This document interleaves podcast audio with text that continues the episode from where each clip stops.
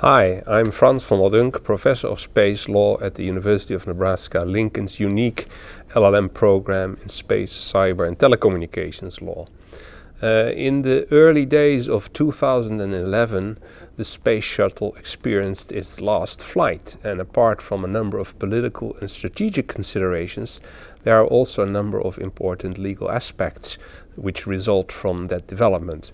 In the short term, it means that the US government and NASA are dependent on foreign service providers, foreign transport service providers, for transporting US astronauts or US cargo to the International Space Station, notably the Russians, and that's of course where the political issues and the strategic issues come in. In a somewhat longer term, however, the most important change will be that uh, private enterprise will step into the gap and is actually already preparing to do so.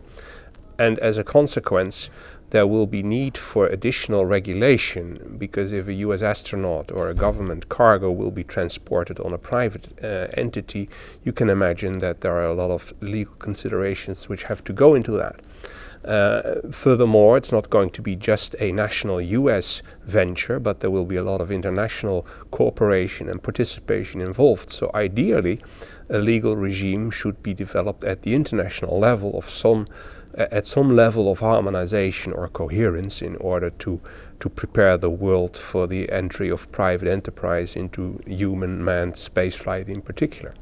And at the University of Nebraska, we are very proud to uh, prepare our students in the context of our LLM program also for these exciting new legal developments.